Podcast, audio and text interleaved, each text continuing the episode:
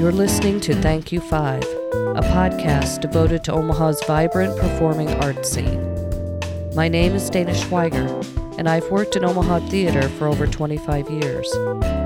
I'm sitting down with directors, performers, musicians, technicians, and designers to discuss their artistic talent, their passion, and why they continue to call Omaha home. Jim Boggess is resident music director at the Omaha Community Playhouse. He has won the Theater Arts Guild Award for Music Directors seven times for Ella, Les Mis, Bat Boy the Musical, Ragtime, A Man of No Importance, Violet, and The Secret Garden. Jim has also appeared on stage in La aux Folles, which he won the TAG Award for Best Actor in a Musical, among other shows. He has a bachelor's degree in piano performance from the University of Nebraska at Omaha. Jim Boggess, Hello. welcome to the Green Room. Thank you. I'm so glad you asked me.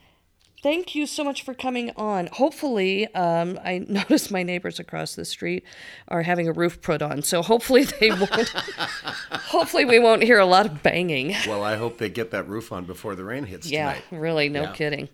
So, I like to start with all my guests at the very beginning. I know it says that you received your degree from the University of Nebraska at Omaha, but are you an Omaha native? Are you from Omaha originally? No, uh-uh. no. That that it's kind of a long and winding road. Well, maybe not that long, but winding certainly. I didn't move to Omaha till 1974, and uh, So, where where did you grow up? I born I was born and raised in Estherville, Iowa, which is this little town in northwest Iowa, not very far from Okoboji. And uh, that's where I spent the first 18 years of my life. And then I went to the University of Northern Iowa as a vocal major. I was a, back then I was a tenor. And uh, so I was a vocal major. But after three years there, I I hated school. I hated it. All I but I loved doing the sh- I loved doing shows, right? So I did all the shows, but I never went to class, and um, I mean like never. And uh, um, it, you know, so I quit. But I quit because I, worked at the Mule Barn Theater in Tarkio, Missouri, for two summers, and my second summer they had auditions for the Firehouse Brigade and I could, I've always been able to play piano when I had lessons and stuff like that, and I loved to play and uh, as much as I loved anything else. And and they were they were looking for a piano player to play for the brigade and then to wait tables. And so I auditioned for it and I got the job. And that's when I told mom and dad and my voice teacher and all these people that I wasn't coming back. And um, that kind of went over like a lead balloon, but it didn't really matter to me, so I left. And uh, so in the fall of 74, I got here and I started working at the firehouse. And I had a, we had a ball. I mean, not just me, we all had a ball. And um, I worked there on and off for a long time, like for eight years or something like that, eight or nine years. I can't remember how long. And then Jim and Pam Kalal, who do you know Jim and Pam? I don't. Great people. They're just great. They were in the brigade with me, and we eventually sort of split off from the brigade and started our own act. And we worked for like almost two years at M's every weekend. Okay. And then, um, God, what happened after that? Then we went out to California. We went to LA. And um, I really hated LA, really, really bad. And they didn't. They liked it. So I stayed for about six months and then I, I came home. I just didn't didn't like it. And I was homesick. By that time, Omaha was my home and I wanted to come home because I'm kind of a, I'm a nester, you Yeah. know, in a way. Yep. So I came back home and um, I stopped drinking in 1987 and drugging, and that was a big turning point in my life. And so around 19, I, you know, I started started working more, and that's when I started music directing and and stuff like that. And then in 90, I I think about 90 or 91, I went back to school. And I had to start. I was like 40 years old or something like that, and I had to. I I had to start all over again. Nothing would transfer. Well, how could it? I never went. Right. So you know, so I started all over again, and that, and I went to UNO as a piano major, and I finally knew why I wanted to go to school. All I wanted to do was learn how to play better, and I had two marvelous teachers. I had Harry Payne, who was, um, I think, a genius changed everything about the way I played. I was playing things I never in the world thought I would be able to play. And then when Harry retired, I was lucky enough to have Marcia Johnson for about a year, year and a half. And that's so. So I graduated in '95, and then I did a year of of uh, master's work. But then I got off at a really good gig, so I quit.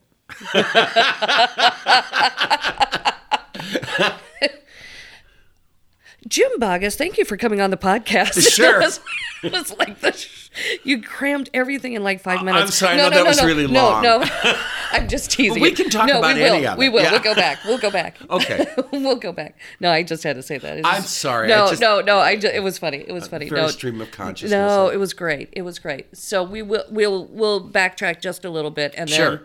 and then we'll go forward.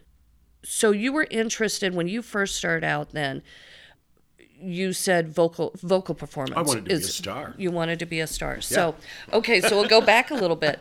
So when did that love of theater first hit you? Oh my goodness. I think if my mother hadn't gotten married and had nine children, she would have been an actress. Okay. She's a wonderful actress. And um, she had a great love for movies and the theater and for music. And she had a lovely alto voice. And um, she, um, she and my dad, who also just loved music. I don't know if he was that much into music theater, but he loved music.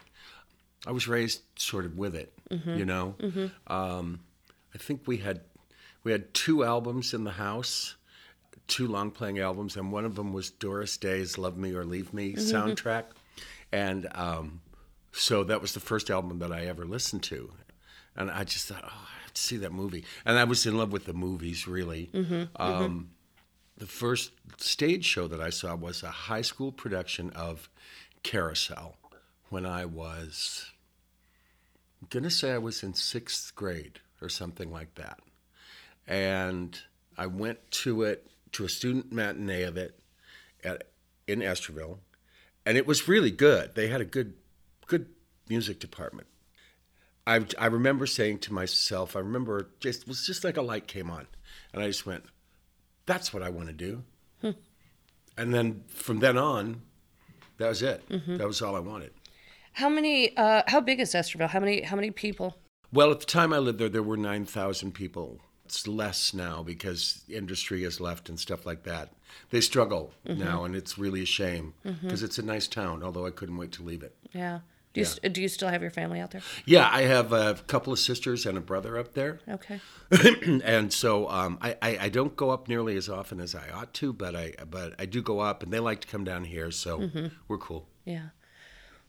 When you were in high school, I'm assuming that you participated in the plays and the musicals. Oh yeah, I did all the leads. You did all the Yeah. leads. Of course you did. I of did. Of course I you did.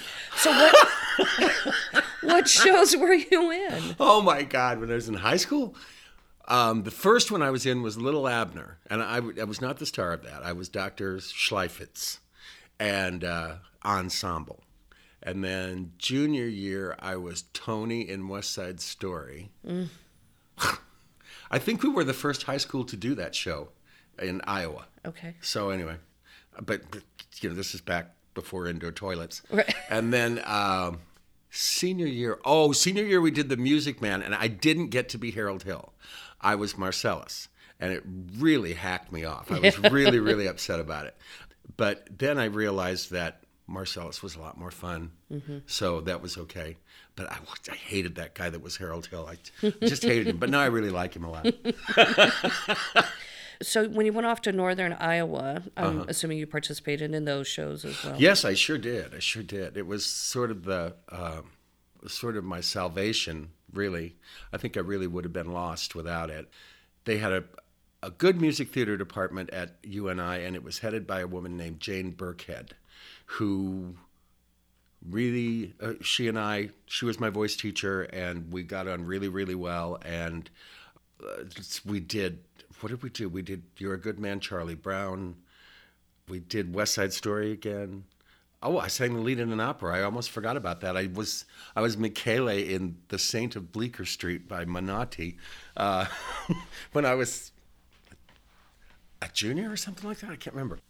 And a bunch of other stuff. Um, Pirates of Penzance. I was the major general. Oh yes. Yeah. what a blast! That was really really fun. yeah, yeah, Yeah, That's yeah, a good one. yeah. That's a good one. But I had to leave. yeah. Understandable. Yeah. Understandable. Did you take piano lessons then when you were a kid, or when did you actually start taking piano lessons? I started uh, when I was a little kid. Uh, my mom made us all take lessons for a year, and then if you wanted to, you could go on, um, but you but you had to take for a year. And I took for a year, and then I and I quit because I didn't like my teacher. Mm. But but then when I was in, but I kept, you know, doing my own thing on the piano, and then when I got to be a freshman in high school, my my best girlfriend, her older sister, had moved back to town with her husband and was she was a mar- marvelous pianist, and she I took from her, and that that's what really started it because she let me play things that she let me play jazz and she let me play Gershwin and she um, along with classics and and um, she just gave me a really she was really good. I just really liked her a lot. Yeah. At what moment did you decide that performing on stage wasn't going to be as fulfilling as being in the pit? Well, I'll tell you, there it was a couple of things. I lost my voice when I was at UNI. The last year I was at UNI, and I could never figure it out. And I've I've come to realize since then that it's because I've had reflux for about 40 years, mm. and now I now it's treated. But at the time, back back in the 70s, nobody knew about that. It was like mm-hmm. one day I could sing, and the next day I couldn't. Mm-hmm. I And, couldn't. and and and I'm gonna like diverge now into a medical thing for a second. Did you have the heartburn or was it the silent reflux? uh, it was heartburn, terrible heartburn, Okay. terrible. Is I have silent reflux. Oh, that's bad too. and and I didn't, you know, I mean, I didn't. You just know, don't and- realize it. Well, you don't realize just it. think then all of a sudden you're like, stomach. or and well, and for me was I would get sick and I would lose my voice, and I'm like, Uh-huh. why am I losing my voice after I've been on the Z pack? And then finally, it was because of the reflux and the silence of it. So now, if I start coughing a lot. I know it's that You know what it because I don't feel it, and then I'll like take Tums or whatever, and then my cough goes away. Well, yeah, yeah, yeah. It, it really Mm-hmm. helps. Um, I've, I've been on omeprazole for about twenty some years, I guess, and it really works. Does the job for me. But you know, it's hereditary, and my father had terrible reflux, and he also had, you know, terrible ulcers and you know stuff like that. my mom did too. Yeah. So it's you know it Yeah. runs in the genes. It really Yeah. does. So you had lost your voice. Yeah, I lost my voice and, and I lost my way. I was really, I mean, you know, that was everything to me. And I thought, well, the only way I can think of to maybe one day get this back is just to shut up. Hmm. You know, I'm, I'm going to have to just not, you know. And, and I also thought, I also thought, and I still think this is true, that she overworked me a little bit, you know, and, and, really gave a young voice too much to do, uh, too a little too much too soon, and so I think that there was some strain there. But I never had nodes or anything like that. Nobody could figure out what was wrong with me, you know. Right. So anyway, um, about the time that that happened was the time I, I went to my second season of Tarkio. And I thought, I just can't, I can't go back there. There's no reason for me to go back there. Oh, and also I had been a piano minor Okay. along with that. So Okay. so anyway, this job came up at the firehouse, and I thought, well, I can still play the piano, and then I can still at least be around theater. You know, I can do that. But it turned out, it turned out that I absolutely loved it. You know, it it took a while. We, um, the firehouse was a the brigade was a, a, a we were singing waiters basically, singing and dancing waiters, but somebody had to play the piano. So uh, and so that was me and we did a little 15 minute pre-show before whatever main show they were doing and then we made all the drinks and served them and all that stuff. And you made a ton of money. You know, I mean, you know, I was walking out of there with three, four hundred dollars a week in tips, Right. and that was a lot in 1974, 1975. But uh, let's see. So I got. I, I'm going to try not to get off the subject because sometimes I really do. No, and that's okay. Okay, okay. No, I, I mean, forgive me. Nope, you're But, good. Um, so while I was at the firehouse, I got to work with a guy named uh, Leland Ball. Did a lot of shows at the. He directed a lot of shows at the at the firehouse, and he was from New York, and he was, um, and it was an equity house. Mm-hmm. So I met a lot of people that were in equity, you know, that came through to do shows. But Leland um, uh, used me in a few of his orchestras. John Bennett and I did I Do, I Do as a two piano show way back in the dark ages. And But boy, we had a lot of fun. We had a great time. Uh, and um, so, you know, I played for a few shows. And then Leland hired me to do my first road show, which was a show called Red Dog, and it was a Western. And again, I was not ready for it. I wasn't ready. It wasn't. It wasn't that I couldn't play it. I didn't know how to music direct. I didn't. Sure. I didn't know how to deal with other musicians. Right. Because I was just a piano player, you know. Right. So it was a lot, you know. But I, that experience taught me an awful lot. Um, uh, parts of it were good, parts of it were not good. I just remember being scared most of the time, really scared to show my ignorance because I was ignorant. you know, I didn't know Sure, anything. sure. But anyway, so I did that, and then I ran back to the firehouse like a scared little rabbit, and and and did my thing there. So that's, uh, uh, and I really didn't start music directing again until I'd come back from California, and I started to I st- I started to I did sober up, and then um, and then Dick Mueller called me from the firehouse and asked me if I would music direct Nonsense for him.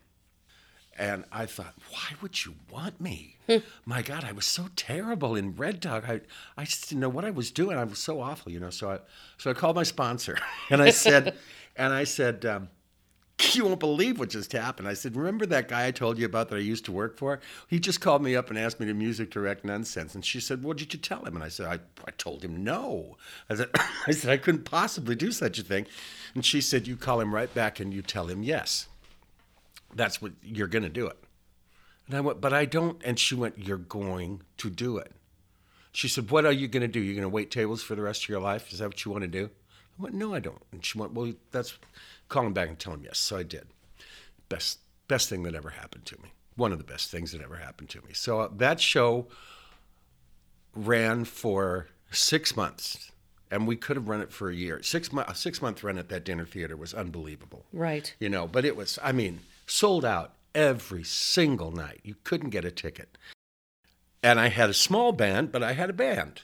And i sort of realized that i didn't have to know everything you know that i could actually go well what do you think? You know do you think it'd be better if we did it this way? Or you know and then i got and i got to work with these six wonderful female singers you know and i love women. I love women. I love working with women. And you know and they would they all had their different ways you know and and uh you know, so well, how do you want to phrase this, and how, how do you want to do this? Or they'd tell me the way they wanted to phrase something. So it was, I learned a, a lot that at, during that time. Now, did you pick the musicians at that point? Did you have enough contacts to pick the musicians yourself, or did Dick pick them for you? Was it a combination? Um, it was kind of a combination because uh, some of them had had already worked at the firehouse in bands a lot, and it was a small combo. I think it was piano, bass, drums, and we might have had a reed. Uh, we did have a reed because it was Mitch Fuller, piano, bass, and drums, and a reed. Yeah, that's how we started. But then, then I directed some more shows for him where we used, you know, like a slightly bigger orchestra, but you really couldn't use a big orchestra at the firehouse because there wasn't any place to wasn't put room. them Yeah. so uh, but i you know i have to say i i i learned an awful lot from from that uh, from from that experience. And um, and i owe dick mueller the chance you know the chance that he gave me. He didn't have to do that. I to this day I don't know why he did, but he did, and then he wanted me back, and so, you know, so I give him a lot of credit for that. What did you do when you were out in LA? I mean, I know you were only there. I drank. I mean, I know you were only there for six months and drank a lot. well, we were we were you know we were this trio, and Right. and so what we were going to do was we were we we knew this guy who wrote who wrote stuff for this woman named um, uh, Marsha Lewis, who was uh, really who was a comic and a singer and uh, of some repute, and she had done a one woman show at the at the firehouse, and everybody had loved her and. So this guy said, "You know, the three of you should come out and do this, and we'll style and act around you, and we'll do this stuff." And so we did, but we never, you know, you have to work, Right. You know, and it's expensive out there, and um, and the I, you know, it was just we didn't really. The problem with the problem with trying to be a Vegas act in LA is or in Vegas is that if you're in LA, first you have to have a manager, and then the the manager has to get you get you an LA agent. But for an LA agent to want you, they'd have to see you, and that means they'd have to come to LA, and they're in Vegas, mm. which is not that far away, but still, you know, Right. why would they? You mm-hmm. know, mm-hmm. so so we performed at a few things like you know open mic nights at the Laugh Factory and stuff like that, and we weren't bad. Mm-hmm. You know, we weren't bad, and and and the new material that we that we learned was really good, but but nobody ever saw us. Right. You know, and then we were so busy working. God, the worst frickin' jobs you could possibly imagine, and I I and I got I was home so homesick. Was so homesick. I just cried all the time. And uh, when I wasn't crying, I was drinking. And when I wasn't, well, sometimes I was drinking and crying. So, you know.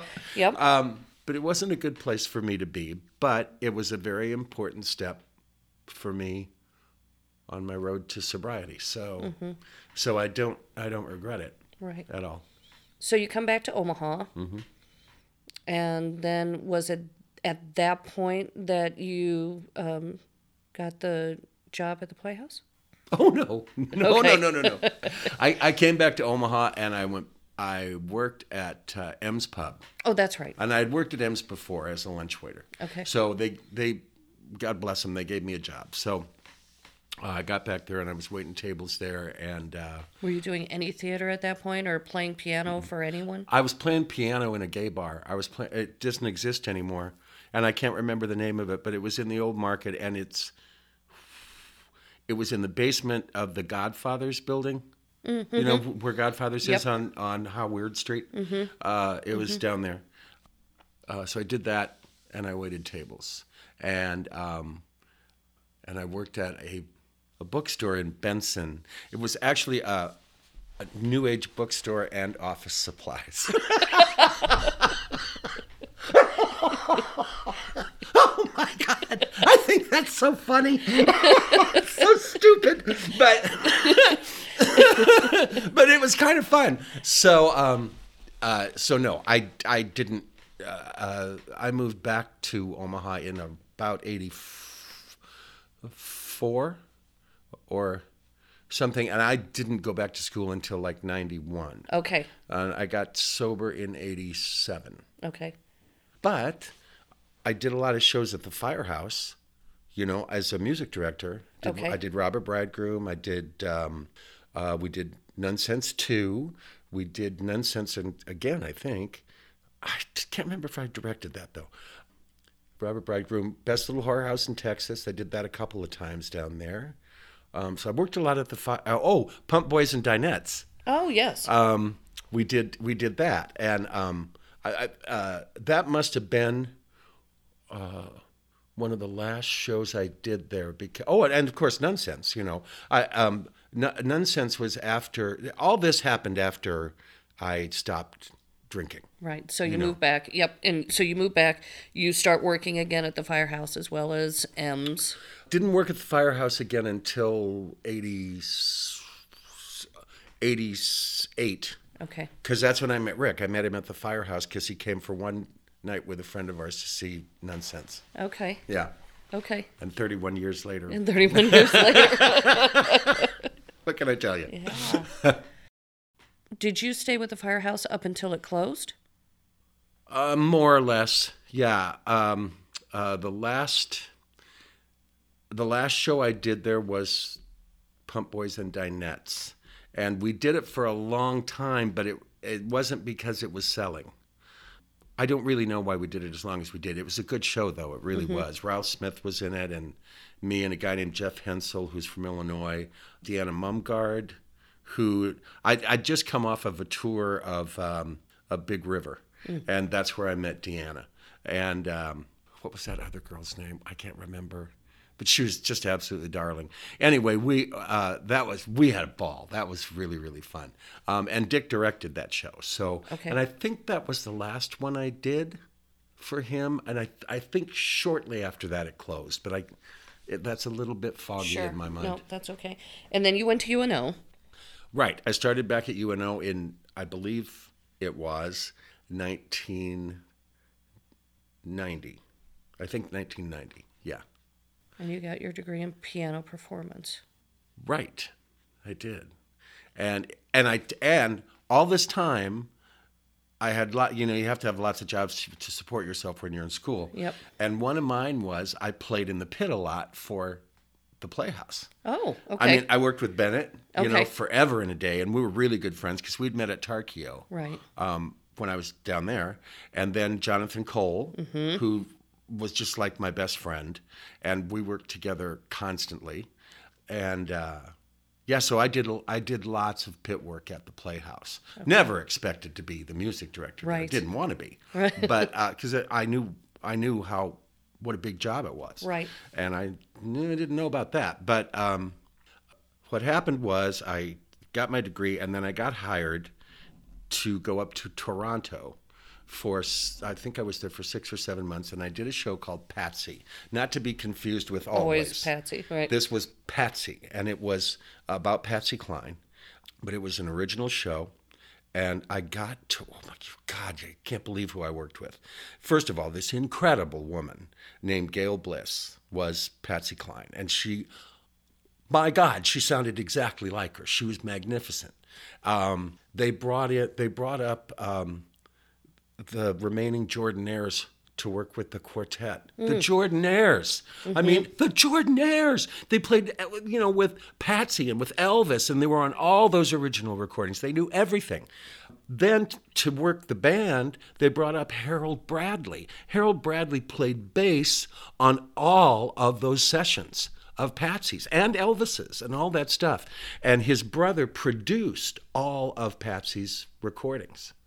Well, I mean, you know, it was like a walking history book, and these guys knew so much about stuff. They just knew, and they had the best stories in the whole wide world. And um, and so we did this show for, I think it ran for eight months, but I only did it for six because while I was up there, the the Playhouse called and and said, "Would you like to be our staff music director?" And because Jonathan was going to leave, and I said, "You bet," because by that time I had a house and a husband and a dog, and and I wasn't there. Right. And I'm a nester, so you know I, I wanted to go home. Yep. Um, but boy, that job was the job of a lifetime.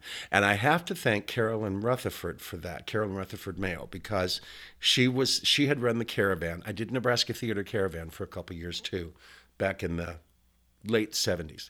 Anyway, um, Carolyn was with the production company that did Patsy. So she was the one that she was basically responsible for me getting hired as the music director. Wonderful. And it was really just a, a, a great experience. I wish I hadn't been so scared. Mm. You know, I was, mm-hmm. I just, I remember being really, really scared. And right before Harold Bradley left, he came up to me and he said, I need to tell you something. And I thought, oh God, here it comes. Mm. You know, you're CRAP, you know, or whatever. And he put his hand on my shoulder and he said, and these are his exact words, he went, You're a damn fine music director. Don't ever think you're not. and I went, Oh, thank you. You know, I mean, I was like bowled over. I, Yeah. I couldn't believe it. Um, didn't stop me being scared, but it was really nice, and I would remember it when I was really scared. So, Yep. you know, anyway, uh, that was a great experience. And then I came back home. and then came back home. Mm-hmm. La Cage aux Folles. Did you do that? Obviously, you, you did that before you were staff music director. No, I did it. I, it was the first thing I did while I was staff music director. Okay. I unfortunately I hear stories about the show. Me and Joe Maloney. never, yeah, and I never, I never saw it. I never saw it. So, talk- kick. yeah, tell me about, tell me about that experience. Oh my gosh. Well, Carl Beck directed it and he's just perfect with comedy and that kind of comedy and and um and Carl and I had worked together in the caravan. So that was really great. And Jonathan music directed it. Jonathan Cole music directed it. So actually I came back in the middle of Oliver, which was the spring show, fall show, F- must have been the fall show. Anyway, I, that's when I took over the job. But um, so I'd done Christmas Carol, and the the last show on the season was La Cage, and Carl had asked me a long time before if I would do it. And I said, "Yeah, but who's going to music direct it?" And he said, "Well, Jonathan Cole, of course." So, so they, we hired Jonathan back on a Right. to do it. Yeah. Um, so it was me and Joe Maloney and Don Buller Kirk as as as the the mother of the bride, and who else was in it? Um, Travis Walker was our son, who's going to get married. Mm-hmm. I, I oh, and Denise Irvin did the costumes. My God, I I looked like Jayne Meadows. I looked like a young Jayne Meadows, and I I mean I was the- beautiful. well, and there's there's that picture of you when you go up to go into the Hawks. You know Oh. when they've got that wraparound, and there's that picture. That's a of you. different show. That's Oh, that's not that's La ruthless. That's not Oh, La I'm sorry. No, uh, Okay. no, that I hate that picture. I'm. I hate that picture because I have like eight chins. Okay. I can't stand it. No, in La Cage, I was beautiful. Okay. I really was. In Ruthless, I was more of a harpy. Okay. Uh, and um, she was uh, as an, an evil. uh, She was a, a cartoon caricature, much like um, Cruella de Vil. Okay. Okay. So, um, you know, that was a lot different. And, um, but all that La Cage experience was just, just wonderful. I, I had such a great time. And, and Joe and I just got on so well. I had a great time with him. What a sense of humor. What a voice. What, ah, he was one of the funniest people I ever met in my whole life. And, you know, he had this wicked sense of humor. But if he liked you, he if anybody came down on you, he would literally go to bat for you. And I mean, he'd he'd come right in front of you and, and point fingers and say not very nice things to whoever it was that was doing it. You know, he just he had your back, and um, God, I loved him. I had just a wonderful time with him. I really did. So, how has your music direction evolved over the years? Well, I finally realized over the years that that I think I think it was when it's it's a combination of what I all the experiences that I, that I had, all the things that I learned in all the shows that I did, you know, like in the in the 70s and stuff when I when I really felt inadequate. Mm-hmm. And then I went back to school, you know, and I I learned a lot technically about the piano, so I wasn't scared of that anymore. And then I realized from working with people that it was a collaboration. And that's that's what that's what made all the difference, you know. I love the collaborative part of it. I love collaborating with directors and choreographers and and um, and and the cast, the the people from the ensemble on right on up to the leading roles. I, I love to do it. I like to make I learned that people do their best work when you know when they know that they're appreciated and when they know that you think that there isn't anybody else that could do that job as well as they're doing it.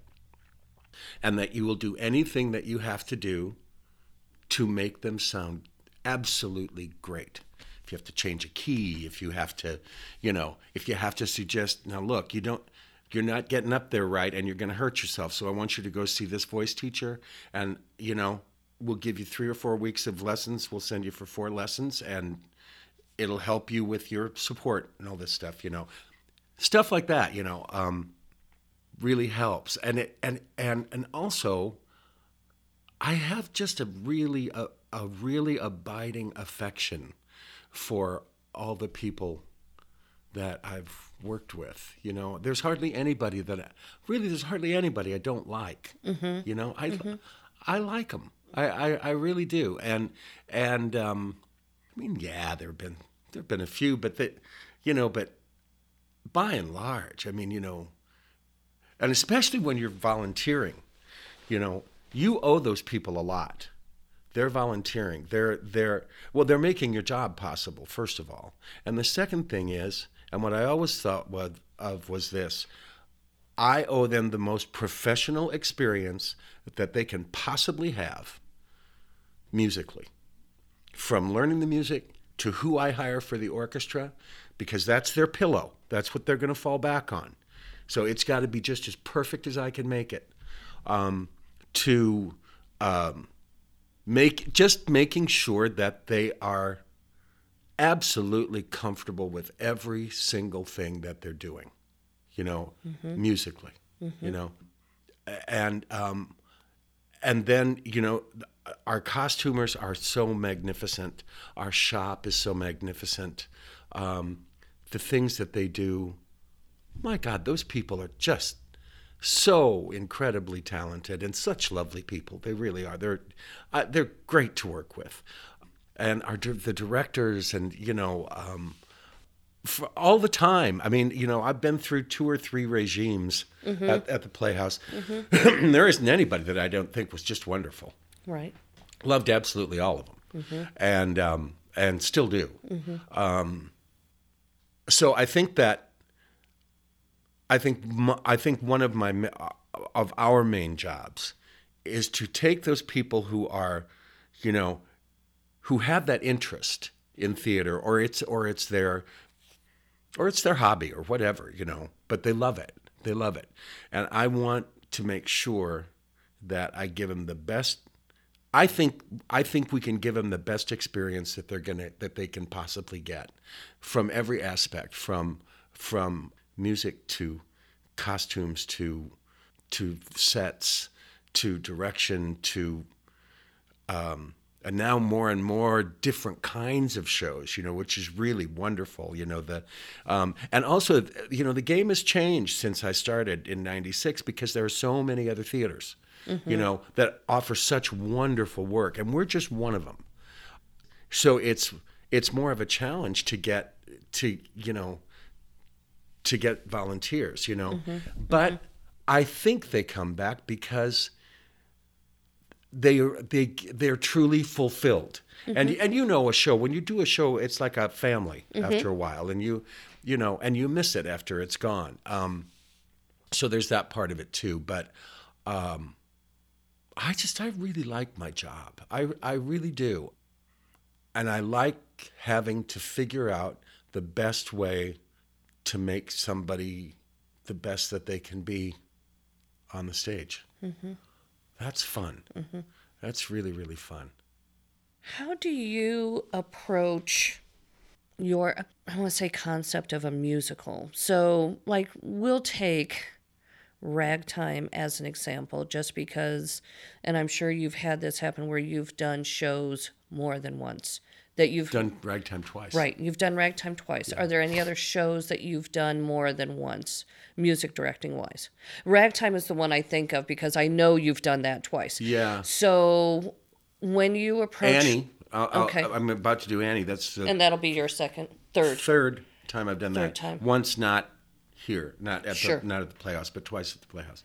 So when uh, you so when you sit down to go over the music for a musical, do you have an idea in your head how the music is laid out and how you want it to sound? And then you collaborate with the director that way, or, you know, for example, let's take let's take Ragtime because mm-hmm. obviously two different directors. Mm-hmm. did you approach the music the same way both times, or was Kimberly's vision you had that with you was- before? There were two completely different shows as Right. far as I was concerned. Right. And and I had two completely different casts. So you can't approach it in the same way. Mm-hmm. Right. You know, you just can't. Right. When I did it the second time, I thought to myself, the only way that you can do this right is to assume that you have never done this show before because you have never done this particular iteration of this show before. Yes. So you can't. There is. There will be no comparing. Mm-hmm. There will be no nothing going on up here. Right. In your head that says, "Oh well, before we did it this way." I Right. Mm-hmm. hate. I hate that. That phrase more than anything in the world. When somebody says, "Well, we did it this way before," and I just look at them and go, "Well, you're not anymore." Right. You know. Right. Mm-hmm. You did it that way before, and where to get you? Nowhere. Here's how, here's what we're doing. Sorry. No. Anyway, um, so yeah, I thought they were two certainly two different concepts uh, as far as the directors were concerned, but Right. both totally valid Yes. in their in their uh, own ways. Mm-hmm. Two different kinds of of people mm-hmm. directing, you mm-hmm. know, but each just absolutely riveting, you know, in different ways. So it was really really cool. Different choreographers there's a lot of movement in that show that people don't even suspect because you have to move it's a huge cast and you have to move them around and you know two those were two different two different people. So you can't approach it the same way. And i had different voices mm-hmm. with different needs. So so first of all once once i decided you know this is a new show Right. you know that's what it is. One thing Kimberly wanted to do was put the the orchestra on stage, mm-hmm. and I thought it would be a disaster. And I think it was because I'd never done that before, and that was part of that. That well, we never have done it this way before, you know. And um, and it turned out that it was terrific. You know, it was a great idea, and they and they built. Uh, they built a sound cloud Yeah. above you could, us. Yeah, you could see. Yeah, you could see that. uh, That was brilliant. That was Mm-hmm. that was Tim Burkhart and John Jabalisco's idea because otherwise we would have completely overwhelmed Mm-hmm. the cast. But um, I had a much younger cast this time around, and not quite as experienced as the first time. Mm-hmm. So, what I worked with a lot was, well, and then you have to deal with with time. You know, I had to teach that show in a week and two days. And then we started blocking. And that score is 500 pages long. And a lot of it is ensemble. And then just as much of it is solos and duets and trios. So you have to first you have to break it down that way. What do I have to teach? How am I going to teach it? What night am I going to do this? Okay, I have this person that night. So after the ensemble's gone, do I have all three of these people so that I can teach this? You know, and you so you get it figured out. And I knew that there was no way to teach that I would have to start teaching the solo work before we actually started rehearsals, which I which I often do. If, especially if it's a great big show, um, I'll work with people if they can, you know, mm-hmm. beforehand, mm-hmm. so that we can get a beat on how we're gonna. You mm-hmm. know, I need to know what I'm gonna have to work with, and if I have to make any adjustments, you know, Right. then I know about it going in, and that's a really good thing. I'll pause you there for one second. When you work with people, do you only work with them at night, or is there the flexibility of working like solo stuff during the day if people's if work they schedules if they want flexible? to and they can i'm mm-hmm. i'm i'm totally up for it mm-hmm. or on a saturday mm-hmm. you know on a saturday afternoon or a saturday morning whatever yeah you bet. Um, I, I i just get them whenever i can get them and and most of them want to do it. You know they're like oh thank god because i i thought how am i going to do this in such a short time? Right. but what you have to remember is you know you teach you teach the notes you teach the notes and then I, uh, with soloists, I might steer them in a certain way, but I don't tell them what to do. I trust them enough that I, I think, and I always say to them, the way that you're doing this now is, I bet, not the way you're going to want to do it after you've worked mm. the script for a mm-hmm. while. Mm-hmm. You're going to feel differently about this character. You're going to feel about differently about what, what you're singing about, and And to me, the lyric is the most important thing in the song. The poetry has to be crystal clear. I, I work a lot on diction. I like to think, and I hope that in a show I music direct, you understand every word. Because let me tell you, I, I bitch until I get it, you know? Um, and they work hard. They work really hard. But as far as the leads go, and, and the and the uh, supporting parts, anybody who has a solo, you know, I'll lead them in a certain direction. And the the thrilling thing is that it, that it can change. It can change, you know, because uh, then you start working with the director, and so you're in blocking rehearsals, and and you think, oh, well, that's oh, okay, that's interesting. So like, I'll I'll call them over after rehearsal, and I'll go, okay, well, she just blocked you to do such and such and so and so. Remember when we when you sang blah blah blah? What if we did it this way? You know, what if we phrased it this way? What if you know we worked it this way. And they're like oh that's a cool idea. And you know then i'll let them work it you know and i'll go yeah that's let's work with that idea and see what we can do. And um, so those are the, those are those are the most fun parts. Mm-hmm. they really are. Mm-hmm. that first week of just music rehearsal is agonizing because you have to get it all done. It's got it has to get done. And, I, and if i don't get it done then i'm holding people up. And i really hate doing that. So but after that's over and we start blocking that's a ball. Mm-hmm. I love that, and I and I love working with. I, it's not that I hate the music rehearsals. I hate that the fact that I have a, a prescribed amount of time in which to teach it. God, the first time I put that ragtime ensemble together, for the first thing we learned was the opening number, which is thirty pages long. Um, but we learned that, and God, they just knocked me out, and I just thought, we're okay, we're okay. And another thing that has really helped me, and I can't say this enough to to people who are just starting out or want to be music directors or or conductors or whatever, and work with singers, you don't have to know everything. It's okay to look at somebody and go, I don't know. What do you want to do? I don't know. Let's you know, let's talk about it, you know. I don't have to know everything. I don't have to have all the answers. I don't have all the answers. Mm-hmm. It's very, very freeing mm-hmm. when you, and I think that takes growing up a little bit, you know, but it's very freeing when you can finally say, I don't know. That's my answer to you. It's not no, it's not yes, it's I don't know. We'll see. I, I don't know. It's beautiful. It's beautiful. And I, I, I learned that. Uh, I, I, I learned that in AA. I learned that in in in um, in life. Um, that's a that's great. I don't want to know everything. Yeah. I, I, I, want there to be more to know. You know, yeah. people who think if you think you know everything, you're stuck. You're stuck in a very small, rigid place, and I don't want to be.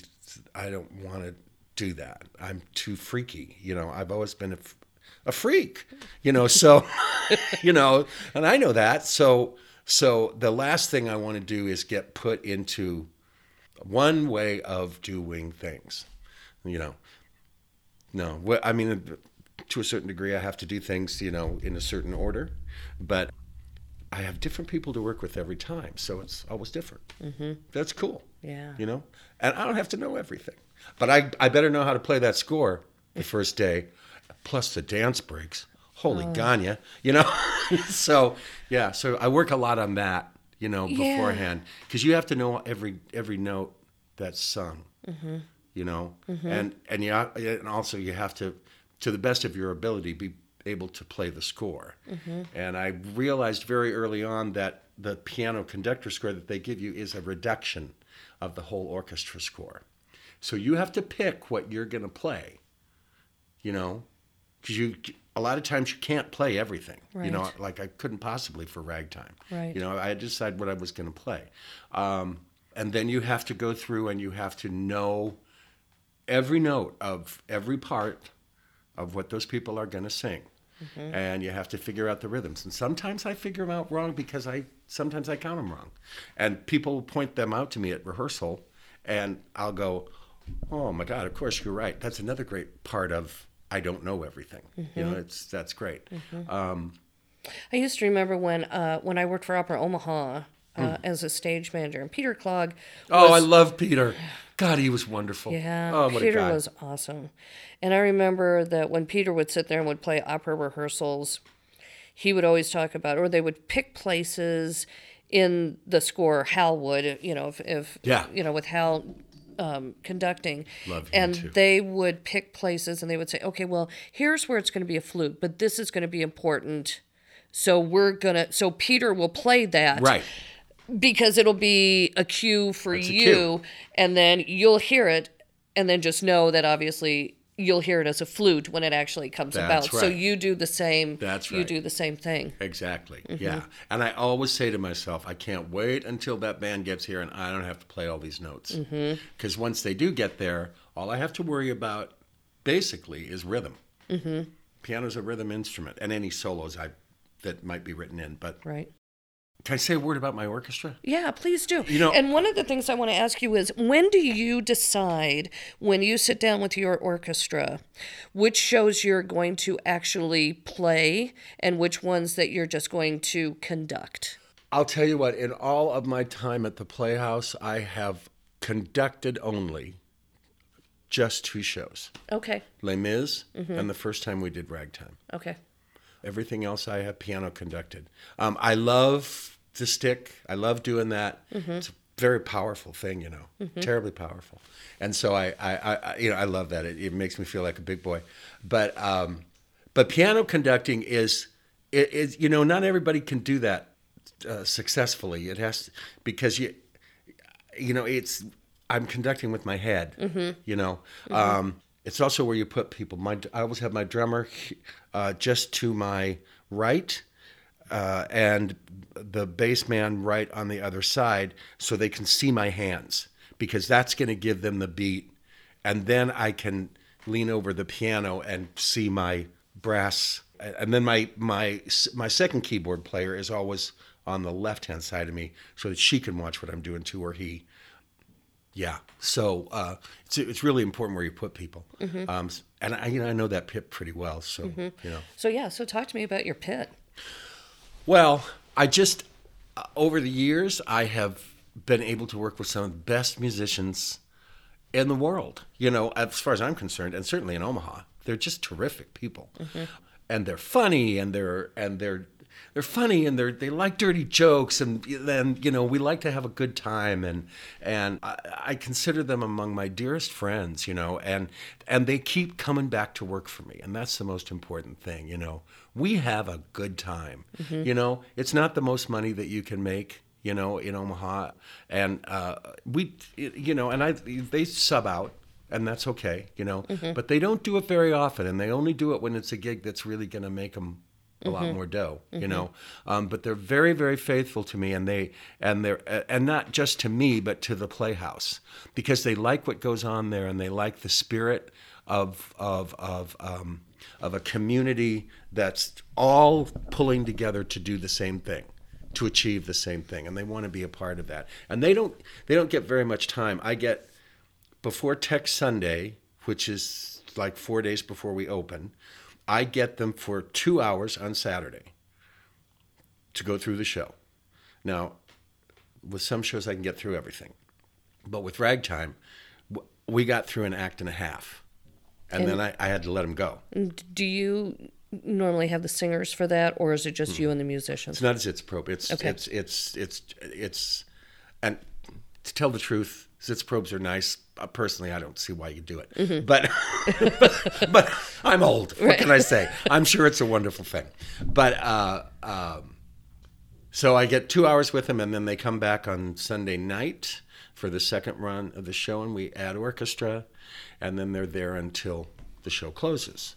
But a lot changes, of course, between. I mean, that's an exciting week, you know, mm-hmm. because you add those guys, you know, and then you know you get notes every night, and you have to refine it and all that stuff, you know, and, and it's really really fun. But That's I the fun part. That's the fun part for me when Yes. I when I direct a musical and that moment when the rest of the you know and obviously the shows that I've directed haven't had as big of orchestras. But it doesn't have. matter. But it It's doesn't. just- yeah, it doesn't matter. And you sit there and you hear the percussion come Yeah. in and the guitar and stuff, and you Oh. just feel like the hairs on the back of your neck stand up, and you get the goosebumps, and you're like, "This is it, baby." cool. It's this so is, cool. It is. It is. It really is. Yeah, the, the first best. time you hear the band and everybody together is the I best. love to watch the looks on that cast face Yes. Mm-hmm. when I look up from that pit and give that first downbeat for the overture, and and the curtain comes up or whatever, and they're all just standing there going, "Woo!" You know, they're just they're they they're so excited and they're so psyched by uh,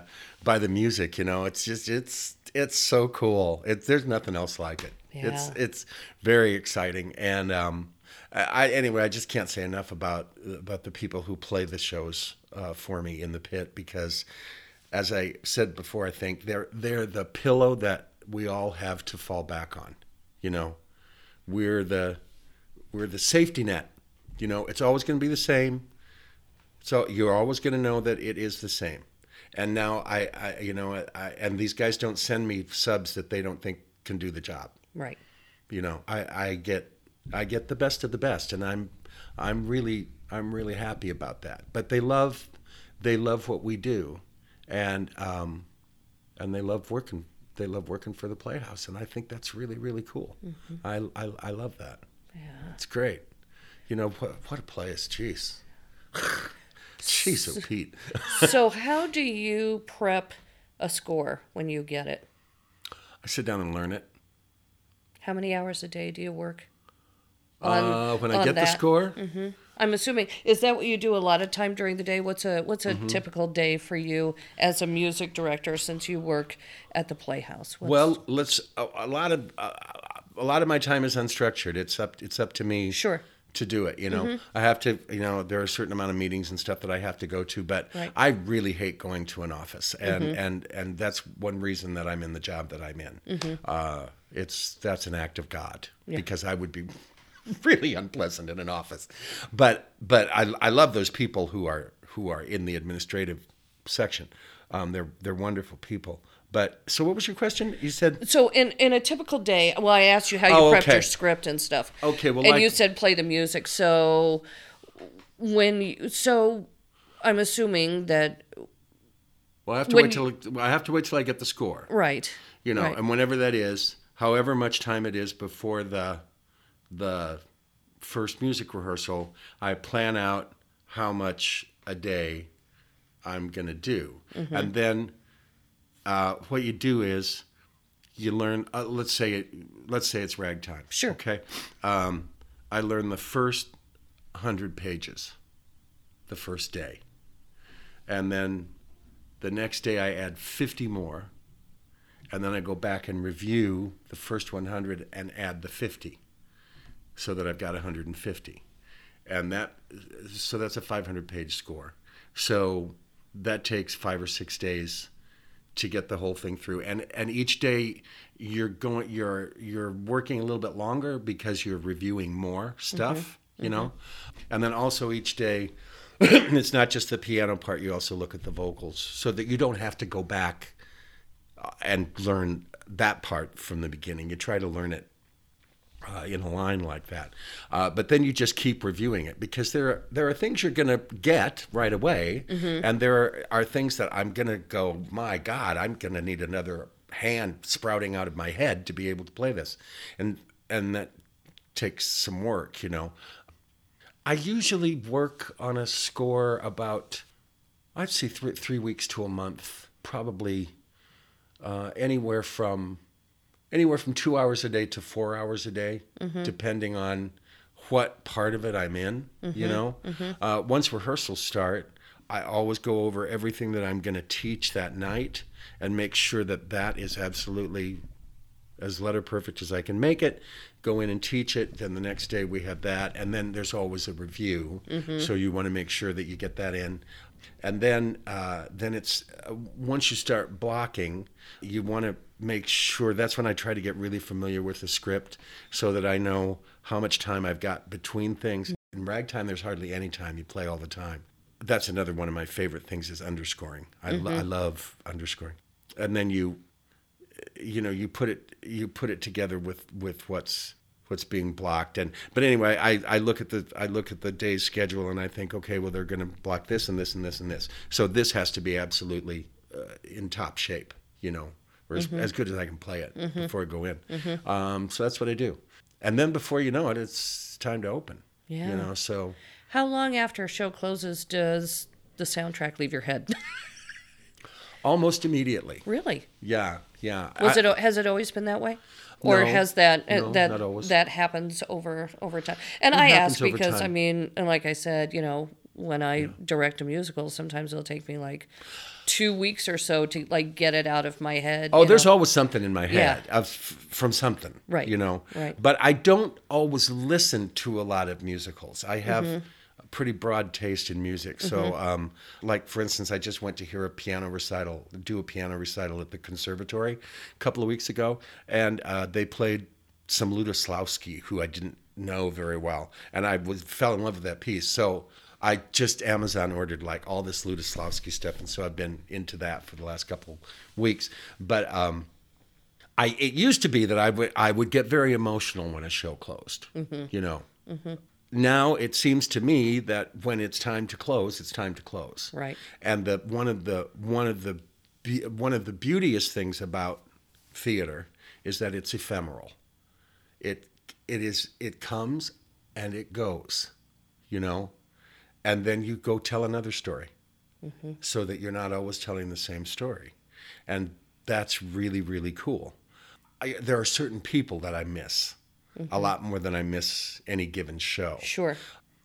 at the at the end of at the end of the day, I just like to think at the end of the last show, I always just look at the orchestra and say, "Ladies and gentlemen, you are magnificent and thank you for helping us tell this story because you without you we couldn't do it." You know? Mm-hmm. And I and I say the same thing to the cast. I go, "My god, look at the work that they do. Look at the time that they give. The things they give up." to be able to to do a show you know it's a mm-hmm. lot it's a mm-hmm. lot to ask and and they are so willing and so able to do what what the work is before them to do i have just never ending respect for those people they're mm-hmm. magnificent Is there any show that you haven't music directed that you would like to? Do you have like a bucket list of shows that you haven't done? I want to do the prom really bad because I, I saw that in New York last year and I absolutely loved it.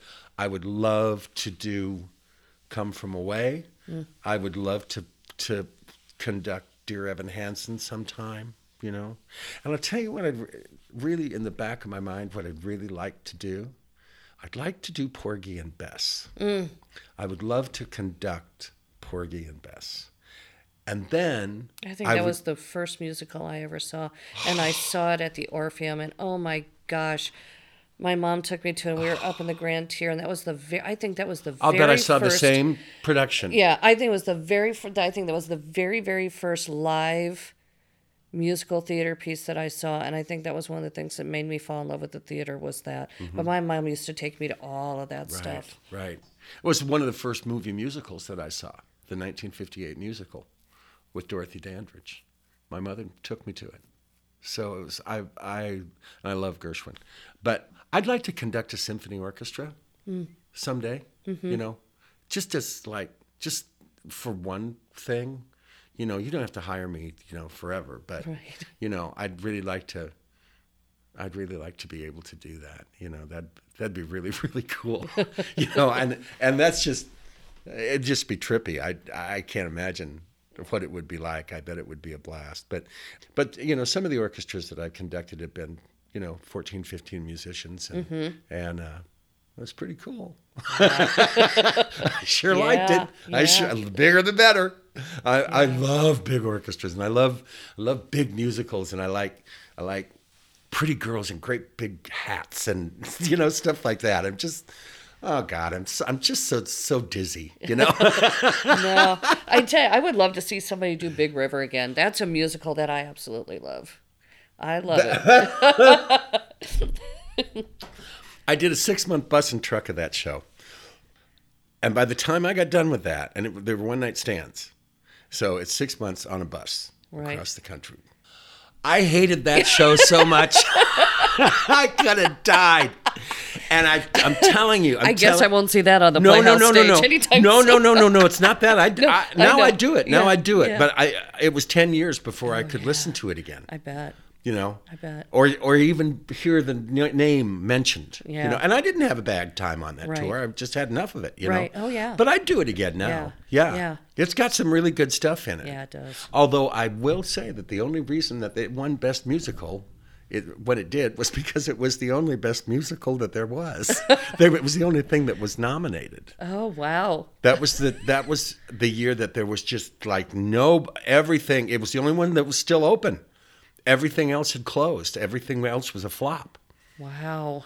And Big River ran. So they gave They it a Tony. it. Yeah. you know, but it's not a bad score. Yeah. And it's it's a pretty good script. yeah. You know. Yeah. Yeah. Yeah. Yeah. And, and and you know, it has its it has its charm. Yeah. I feel like that kind of thing. Yeah. There are other shows I really do dislike Yeah. that I've that I've done, but not not very many. yeah. What's your favorite color? Red. Ooh, that's Yeah, good. I love red. Yeah. Yeah, I got to have me a big red truck or I'm not happy. Outside of theater, what are your hobbies? What do you like to do outside of your day job? I love to read. Love to read. I love animals, so I love to spend time with my dog, with Shorty. And I, I love to travel. And I've been very fortunate to go to a lot of different places over the years. And uh, sometimes on my own, sometimes with Rick. But um, uh, yeah, I love I love to travel. But the, see, even more, I love to come home. you know, for me, you know, after about a week, I just go, okay, I saw it. Yeah. Now let's come home. Yeah. Let's come home. I wonder how's my dog doing. You know, are they are they really dog sitting as they said they would? What's going on here? You know, I don't know. Yeah. It comes from being in a big Catholic family, I guess. Is there any place besides Omaha that you would like to settle? I mean, if you couldn't live in Omaha, is there any place else that you've been to that you're like, I could see nesting here? Venice, Italy. Mm. I could see living in Venice. I could see living in London. I love those places. As far as America, not LA. Oh, God, I hate LA. I hate it. I don't think. I could live in upstate New York, you know, and go into the city, but I don't think I could live in the city. Uh, it it it's a little much for me after a while, you mm-hmm. know. Although I love it, you mm-hmm. know, but uh, I'm always glad when I get to leave. so you know, No, and I yeah, and I can understand that. I I had the opportunity years and years and years ago to actually do a show in New York, hmm. and that was my first time going there. Oh, so cool. It was great because I got ch- and because I was on somebody else's dime and I was there for about six weeks. I got to learn a lot about Manhattan, and you know, and so I did some touristy things, but you know, it was fun. awesome. But by the end of that six weeks, I realized yeah, I'm too much of a Midwestern girl. I'm too much of a Nebraska girl. New York's a great place to visit, but I couldn't live there. After a while, I was like, okay, I'm getting a little tired of having to be down at the subway like a half hour earlier just to make uh-huh. sure that I catch it so I can get to rehearsal on Right, time. It was that kind of stuff that it was like, Just everything's harder to yeah, do. yeah, yeah. It's just harder, you know. Yeah, Harder, you, exactly. get, you know, you got to plan it out so that you mm-hmm. don't, you know, you don't want to miss the curtain. Right. If you're if you paid to see a, a show, so you want to make sure you get there and Yeah.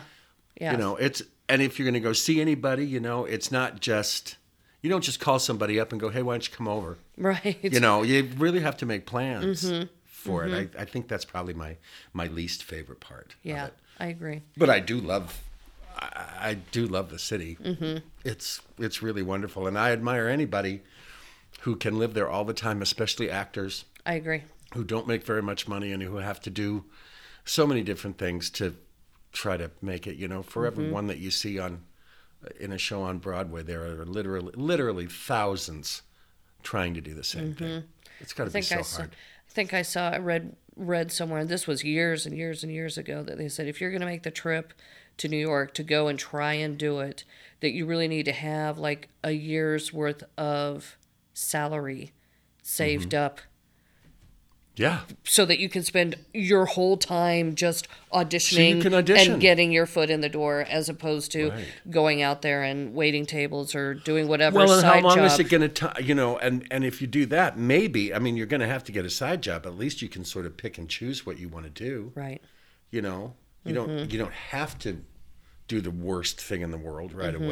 away. You know, it's, I think it's a real good idea to, to, to save and go. Mm-hmm. You know, that, that sure wasn't me when I was of the age when I would do such a thing. You Right. know, I didn't know how to save a penny. Right. But yeah, you're real smart if you do that. And I know I know people who've gone out there who've just been really smart about it, Mm-hmm. and and they've said to themselves, "I want to do this because." I, I want to do it. I just want to. I want to live in New York. I don't know for how long. I want to audition. I want to see how far I can get. Mm-hmm. You know, but it isn't the be all and end all. I I think to want a life that's solely the theater, you have to realize that the theater is a lot more than New York and I don't know, LA and Chicago. It's every place, you know. If you want to make a if you want to if you want to work make a living in theater and if you want to work in theater all the time, I think that you have to realize that you can do good work no matter where you are. Good work is being done everywhere, you know. And it isn't uh, all about one place, you know. That whole star thing is uh, is kind of BS. You know, it really is.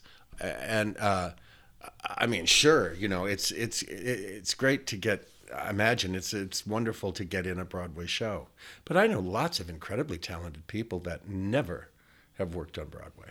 You know, they've they've worked a lot of other places, mm-hmm. but they, you know, they moved to New York and then they got work outside of New York, and that's where they work. But they mm-hmm. live in New York, mm-hmm. so you know.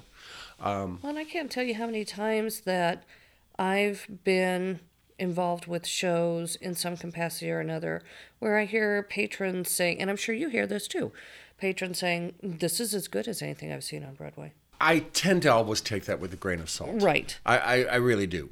But in some cases, I think it's true. You know, mm-hmm. in some case, I've I've seen things that I've thought to myself, this is among the best the best theater I have ever seen. Mm-hmm. You know, mm-hmm. there's others that I think, mm, well, we tried. You know, and knows we gave it our best shot. But, but you know, uh, uh, really, by and large, there there are very very few, very very few shows that I've done that haven't had at least one thing that it was its saving grace. Mm-hmm. You know, or and usually I just like the whole thing. You know, I think there's only been like two shows ever in my whole life that I really hated doing, mm-hmm. and mm-hmm. neither one of them were at the Playhouse. Neither one. Mm-hmm. You know, so that was you know what they were. Sure. Okay, I hope I don't, you know, piss a bunch of people off. I hate the Robber Bridegroom so much, I can't even begin to tell you how much I hate it. It is not a musical. It is about where five barrels and four pieces of wood move throughout the, the evening. It is about nothing else, and I hate it. and I hate the book that it comes from. I hate it. Okay, so there's that. There's that. What's the other one that I absolutely hate? Carnival. I hate that show. It it just makes it's like eating too many Snickers bars and then barfing. It's so grossly sweet. I just can't stand it. I hate it. Those two shows. Next season on the Omaha Community. I had I Robert- interviewing Kimberly I mean, tomorrow. Oh, I, Oh, can't, no, I can't wait. Like Kimberly, I've got some ideas for future seasons. Boggess really wants to do Boggess Robert really wants to do Bri- Robert He's only Bridegroom. done it three times and almost and died. then, and then let's juxtapose it with Carnival. Yeah. I know not everybody does it, But gee, it's a great show. oh, if you did that to me, I'd stalk you. I'd stalk you down and I'd, I'd hurt you. Not bad, but I'd hurt, hurt you. you. I'd hit you with my purse or something. Do you ever have the desire to go back on stage?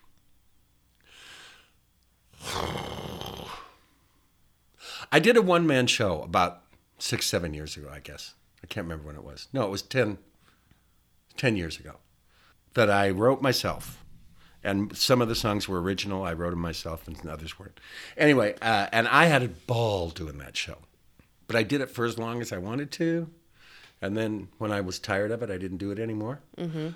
And uh, people always say to me, "Oh, why don't you do another one of those?" And I go, "Well, you know, you, unless I have something to say, I'm not going to do that." You know, Right. um, I- you know, if I did go back on stage, I would like to do just a straight play. I'd like to do a straight play. I'd like to try that. Mm-hmm. You know, mm-hmm. I don't think I've done a. Well, even when I was a working actor, I didn't. I didn't do very many straight plays, and I never had much of a part in them. You mm-hmm. know, so it wasn't like I. God, could I memorize lines anymore? I have no idea. But um, yeah, I'd do it. You know, I'd do it, but I would only do it as a lark. You know, I I would just to see if I could still Sure. If I could still do it because I don't think I was too bad. Mm-hmm. You know, mm-hmm. I, I mean, you know, I probably wasn't too good either, but I I wasn't bad. I've seen worse.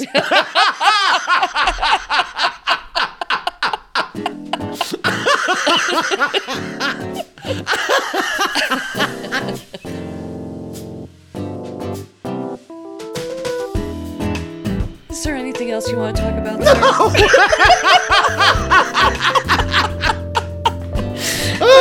oh my God, not, not, not anything that you can broadcast, honey.